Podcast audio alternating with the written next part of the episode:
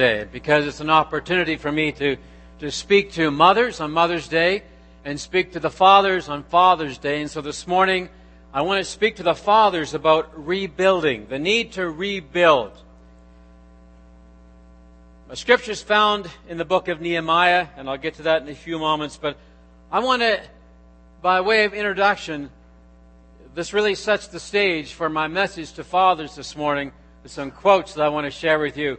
Winston Churchill said, To improve is to change. To be perfect is to change often. He also said, and I love this one, success is not final. Failure is not fatal. That's a good one, isn't it?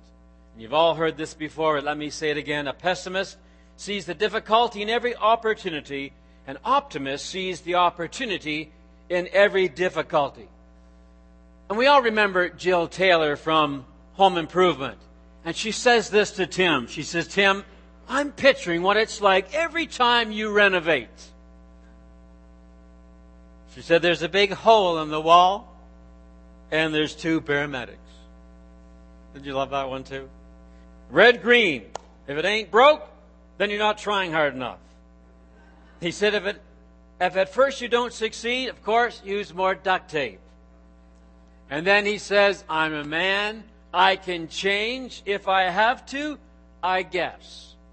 Let me also preface what I'm going to say this morning by saying this. Yesterday I was listening to a country and western station. The, the DJ said this to its listeners Tomorrow is Father's Day. And we're trying hard to find a good, positive Father's Day song, and we can't find one. Now, that's pretty bad, isn't it? It's all about drinking, leaving, running, trains, trucks, half ton. But they said we're still trying uh, to find a positive Father's Day song. My text is found in Nehemiah chapter 2, verses 17 and 18. This is about rebuilding. Nehemiah said to a group of people, much maybe like this, people listening to what he's saying, and he says these words to this group. Then I said to them, You see the trouble we're in. Jerusalem lies in ruins, and its gates have been burned with fire. Come, let us rebuild the wall of Jerusalem, and we will no more longer be in disgrace. I also told them about the gracious hand of my God upon me and what the king had said to me. They replied, Let us start rebuilding. What a great response. We need to build. And they said, Okay, let's start rebuilding. So they began this good work. And then we read about the opposition that came their way as well. Let us start rebuilding. God, I pray for fathers this morning, and I pray for the precious Holy Spirit to continue to move in our service. I pray for the presence of God to, to touch and to quicken our hearts and minds. And I pray for fathers as we leave the sanctuary this morning that we'd never again be the same and we'd be determined to say, if there's rebuilding to be done, we want to be rebuilders. May we reply just as they said to Nehemiah, okay, Nehemiah, let's go and let's start rebuilding. Let's do what has to be done. For there's a job that must be taken care of. Amen. Paul writes to 1 Timothy in 2 Timothy chapter 1, he writes to encourage Timothy. And he says in chapter 1 and verse 2 to Timothy, and he says these words, My dear son. Timothy, my dear son. Now, Paul was not his father. I don't know if you've ever read that and camped on that and stopped for a minute, for a minute to digest and think that through, but Paul was not his father. Could it be that Timothy desperately needed a father figure to spiritually nurture him? And so maybe Paul says, I can try to fill that spot, that spiritual void, and I'll try to fill that as best I can. And so he says, You're like my son. Let me encourage you in this spiritual sense. 1 Timothy chapter 1 and verse 2, he says, My true son in the faith. And so he considered Timothy a son in the faith, that he could spiritually nurture him.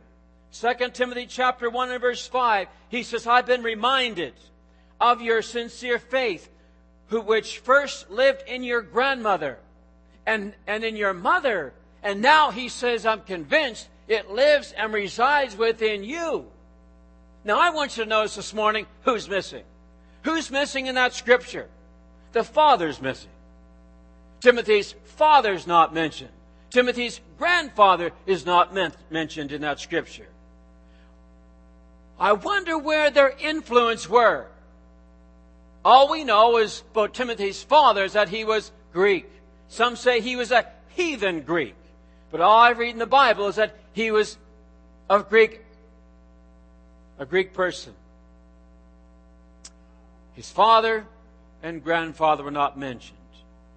See, the Bible says the first that the faith dwelt in his mother and his grandmother. And oftentimes, the faith, faith first dwells in the ladies. I mentioned, remember mentioned this on Mother's Day, and I mentioned again this morning on Father's Day, that it's the ladies many times that respond to the gospel. It's the ladies that dig into the faith. It's the ladies that pray. It's the ladies that get behind ministries in the church. And hats off to the ladies. They're always the first, and sometimes they're dragging the fathers and dragging the husbands. Come on, let's get together. And if the truth be told, it's the ladies that bring the household together to worship and to serve the Lord.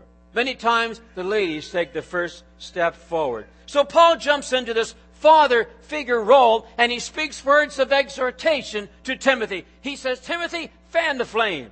He says, Timothy, God did not give you the spirit of fear, but a, a, a spirit of power, of love, and self discipline. He said, Don't be ashamed to share the good news of Jesus. And I wonder as he shared these great spiritual words of exhortation to Timothy, I wonder if he thought in his mind, I wish my father could have said those words.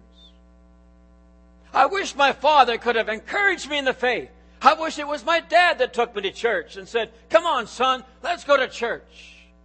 I wish it was my dad that could have said, Let's read the Bible together. Have you ever wished for words from your father that you never got?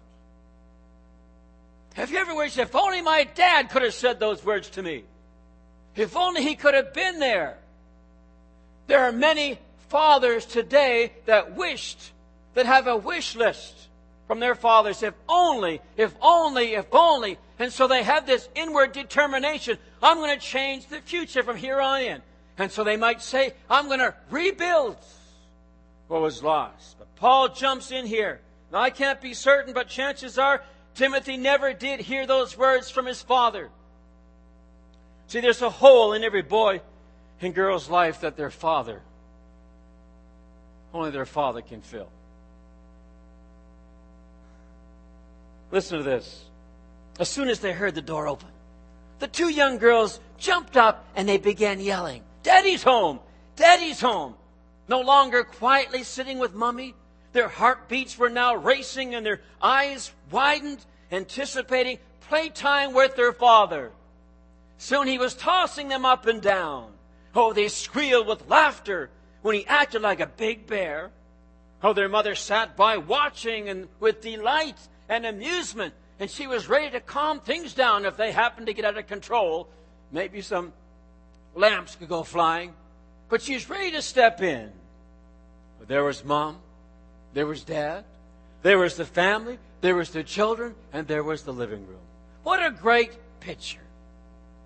What an awesome picture. And, and it kind of tickles us on the inside. Yes, this is the family. Yes, this is what God had ordained. Yes, this is what God wants. As a young man growing up, young child, I always had this envisioned in my mind. That I want to grow up someday and I, I want to find a young lady that'll have me, marry me, and I want to have some children. I want to raise them and I want to get on the carpet in the living room, wrestle with them, play with them. I want to speak into their lives. And I always remember praying, God, don't come. I know, Jesus, you're going to come soon. And I know that the Revelation says, Behold, come quickly, but Lord, please don't come yet. But wait until I get married. Wait till I have children. I remember praying that, but those things now he can come anytime. Because I've accomplished those. Yes, I have more I want to accomplish, but I have stopped praying that. But some of you that are younger are saying, but I'm praying it now. Some of younger teens are, but I want to get married, son. I want to have children. You have your own prayers. I had my prayers. He answered my prayer so far. But now it's 2011. And I want you to know that there's an alarming erosion that is taking place. Like one that we've never seen before. This picture that I've just shared with you is in danger of disappearing completely. Fathers are vanishing. Fathers are missing in action. Fathers are walking out. Fathers are shrugging off their responsibilities. If you go on the internet and type in, where have all the fathers gone? You'll come up with 114 million results. I counted them all. No. 114 million. People want to know where have all the fathers gone? People are writing articles. Where have all the fathers gone? People know that there's an alarming state right now in our society. I read this recently. A generation ago, an American child could reasonably expect to grow up with his or her father. Today, an American child can reasonably expect not to. Sobering. And so my text says, let us start rebuilding. This is not the time for a write off or a Titanic feeling to set in. Let her sink. Let her go down. But now is the time to rebuild. We must not write off the traditional family. We must not write off God's definition of marriage. We must not write off God's ideal home. We must not write off biblical fatherhood. Let the stats report let the trends be documented. Let the studies be made. But we as a church, we as a fellowship, we as a church family, we must never be content to follow the dangerous, slippery slopes and get caught up in them and go downhill ourselves. As a church of Jesus Christ, we must never be content to accept the present tainted condition of fatherhood and throw in the towel and say, okay, it's all over. There's nothing we can do. We're against a tidal wave. No. I believe that these are great days for the church. And whenever I think of big mountains and I think of tidal waves and think of going against the current, I always find myself thinking about David and Goliath. What if David would have said, he's too big?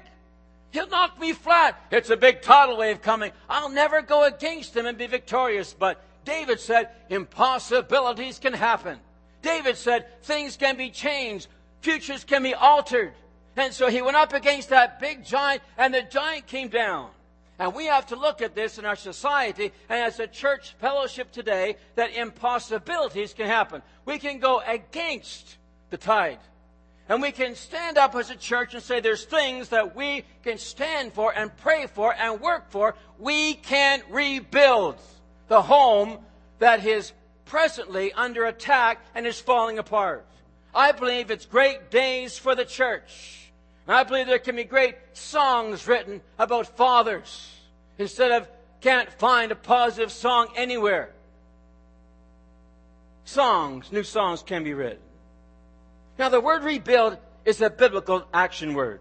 Ezra chapter 5 and verse 2 says, Then Zerubbabel set to work to rebuild the house of God Isaiah 9 and verse 10, the bricks have fallen down, but we'll rebuild with dressed stone. Jeremiah 9 and verse 7, I will bring Judah and Israel back from captivity and will rebuild them. Amos 9 and verse 14 says, they will rebuild the ruined cities. It's a lovely, great action word.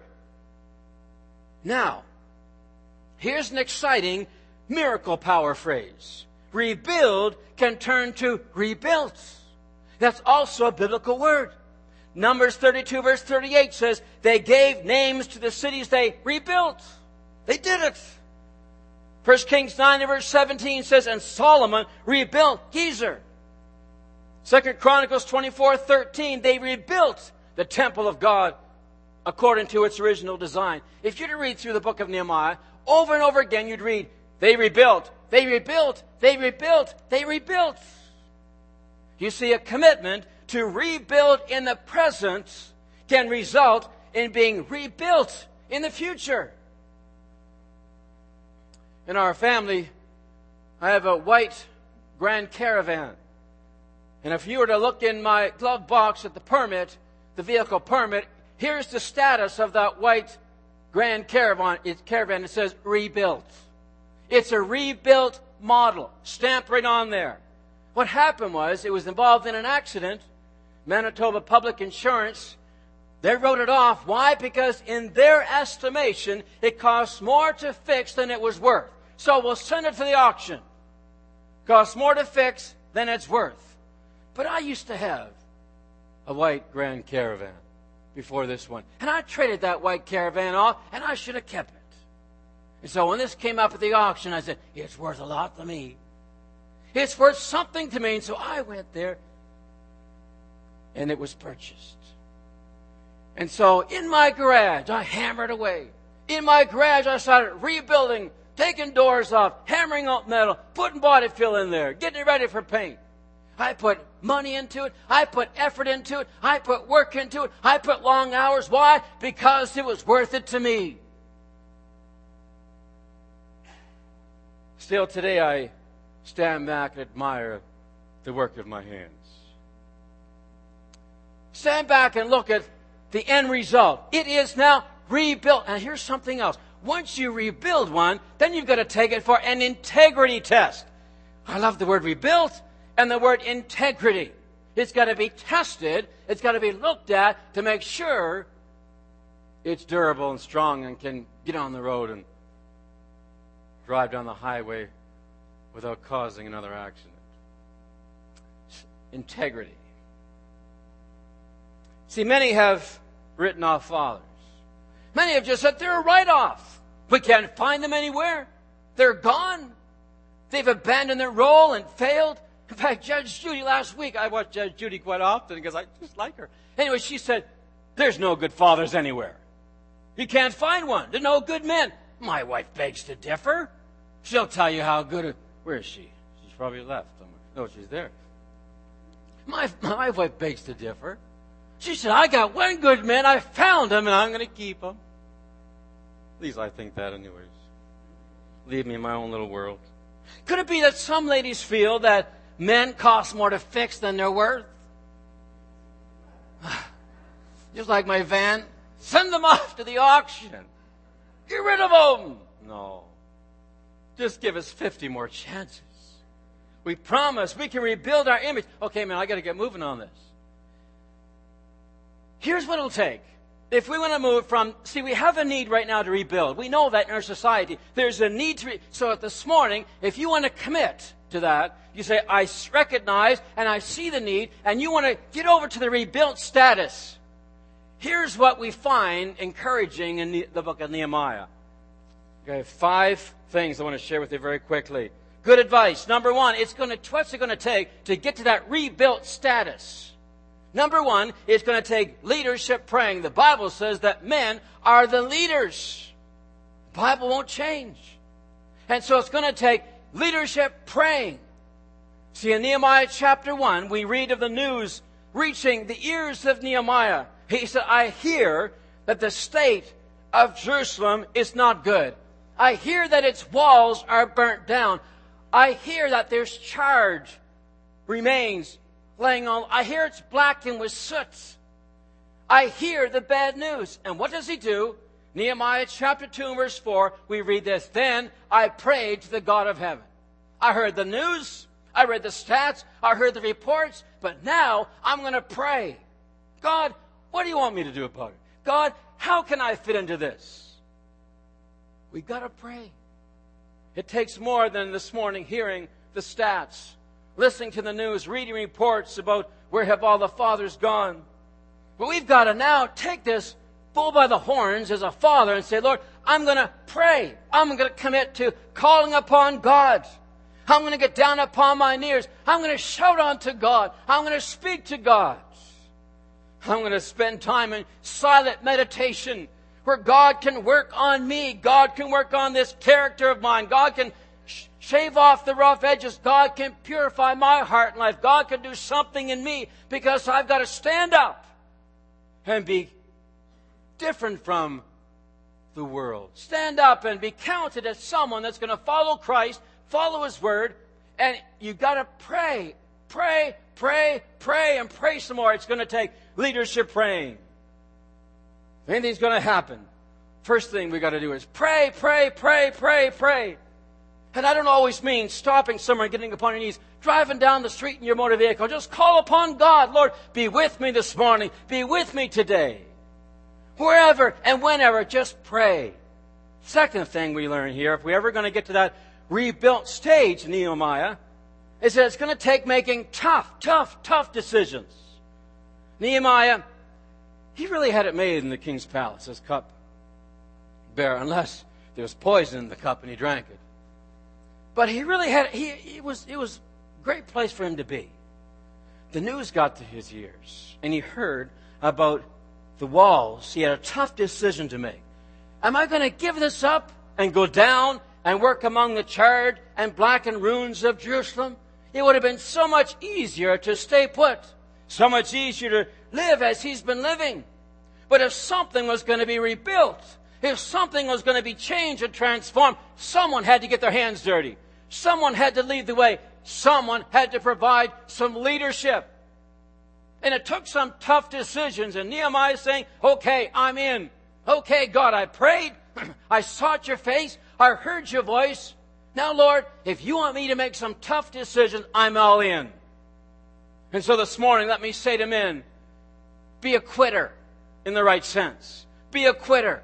A tough decision. The first thing I want to mention is a powerful thing. We've got to quit allowing our eyes to look where they should not be looking. As men, this is very, very dangerous for men. See, unbridled, unleashed, uncontrolled fleshly appetites destroys marriages.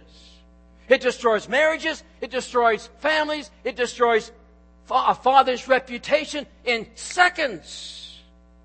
And then we, what happened was because your eyes got away with you. Your eyes began to look where they shouldn't be looking.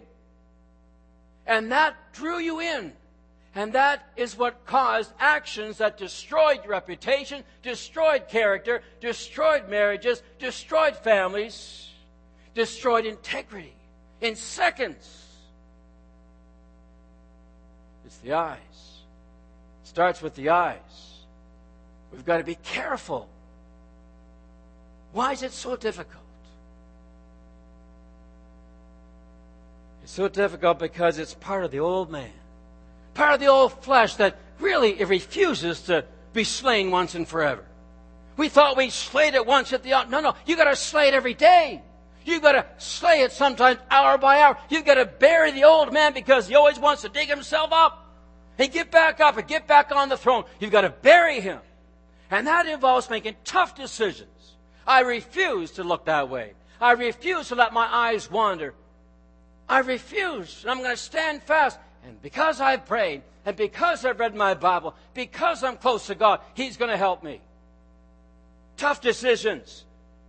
Here's another thing you got to be a quitter of. Quit looking at and thinking across the fence and thinking the grass is greener over there than it is on your side of the fence. It's not. It's not. And quit documenting the things that make your marriage not perfect. No one has a perfect marriage. This, I don't have a perfect marriage because I'm the one usually messes it up. No, there is no perfect marriage anywhere.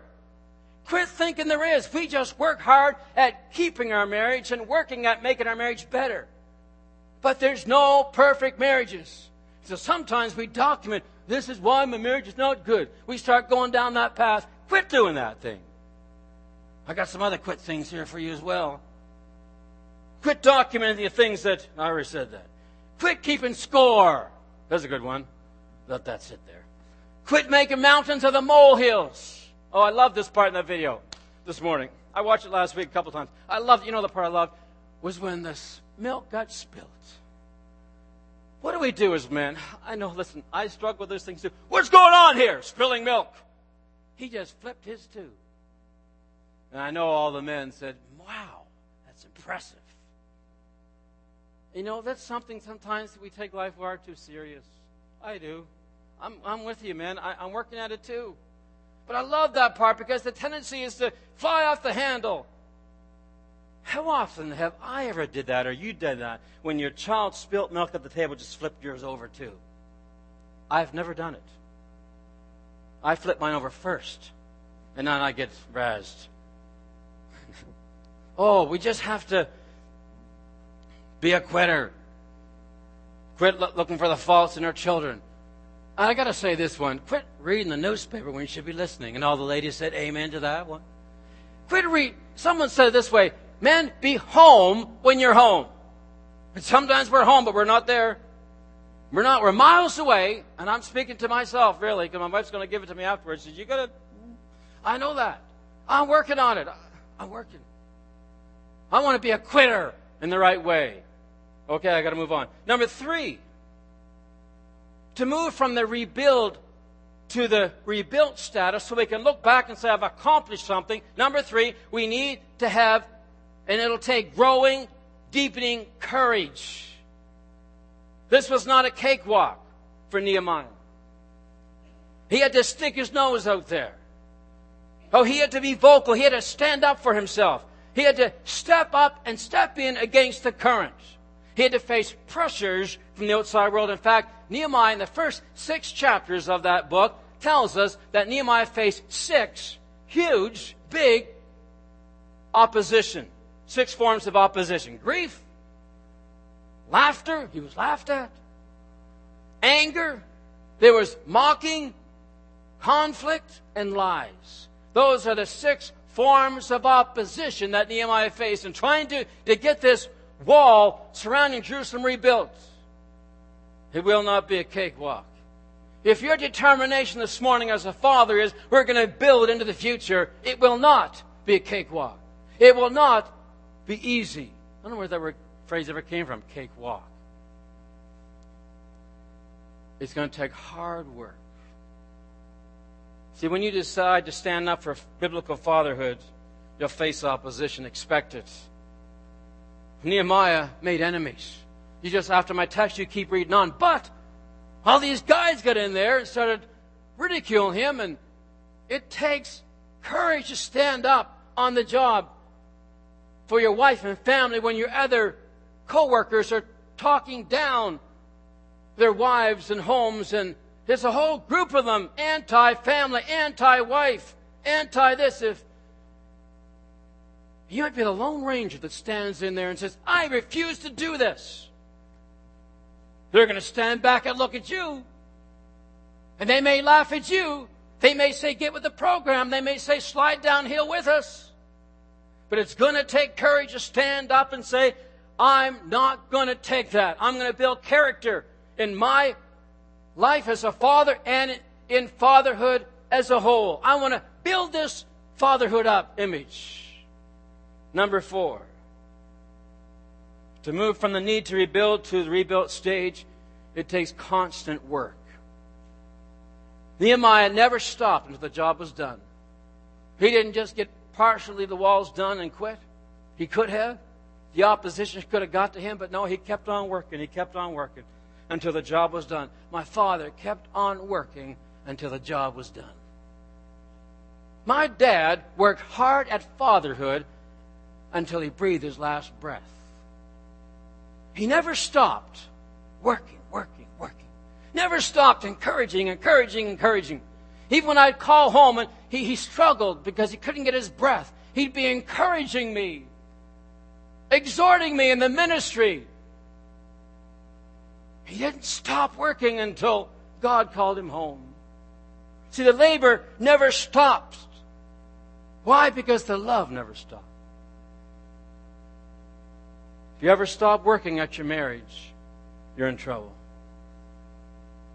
If you ever stop working as a father, to your children, you're in trouble. Something will begin to die. If you don't paddle, what what's going to happen is you're going to coast. You're going to drift and you'll follow the current of the world. You got to paddle. You got to go against the stream. You got to get big oars in the water and, and pull hard and work because you want to see your marriage stand the test and last, and you want to stand the test as a father to your children. Lastly, it's going to take clear vision. Nehemiah could see a day, a better day for himself and his nation. He said it can be a lot better than these charred remains. Be a lot better than these ashes and soot and that's blackened your hands whenever you pick up a piece of timber. It's going to take a clear vision of something much, much better. We've got to, as fathers, have a clear vision of the future. We have to have this in our minds. I want to leave a legacy. I want to leave a good legacy. And so Nehemiah, let's get to work. Let's get the job done. Let's get our hands dirty. Let's get to the end zone. So someday somebody can look back and say, someone worked hard at that. Someone put that wall up. Someone prepared the way for us. Somebody set the tone. Someone stood up and said, we can do this. Our vision should be exactly that. I want to leave a legacy that I'm proud of. Proud of. My father left me a great model. He left me a great model and image to follow. And this morning, I may be speaking to some dads that did not have a father that was a good role model for them. You start it right here. Start it from here on in. You be the change agent. My effectiveness as a husband and father are way more important to me than my effectiveness as a pastor and a preacher. It's not always that way with every pastor. And I also want to say this sometimes those are in a battle with each other because there's things that have to be done. And you figure, well, if I just do this, if I just do that, my home life and my family will take care of itself. No, that's not true. Sometimes you got to shut off the church work because family, husband, fatherhood, effectiveness there in the home is vital. Because if that falls apart, the ministry falls apart. What kind of legacy do you want to leave as a father?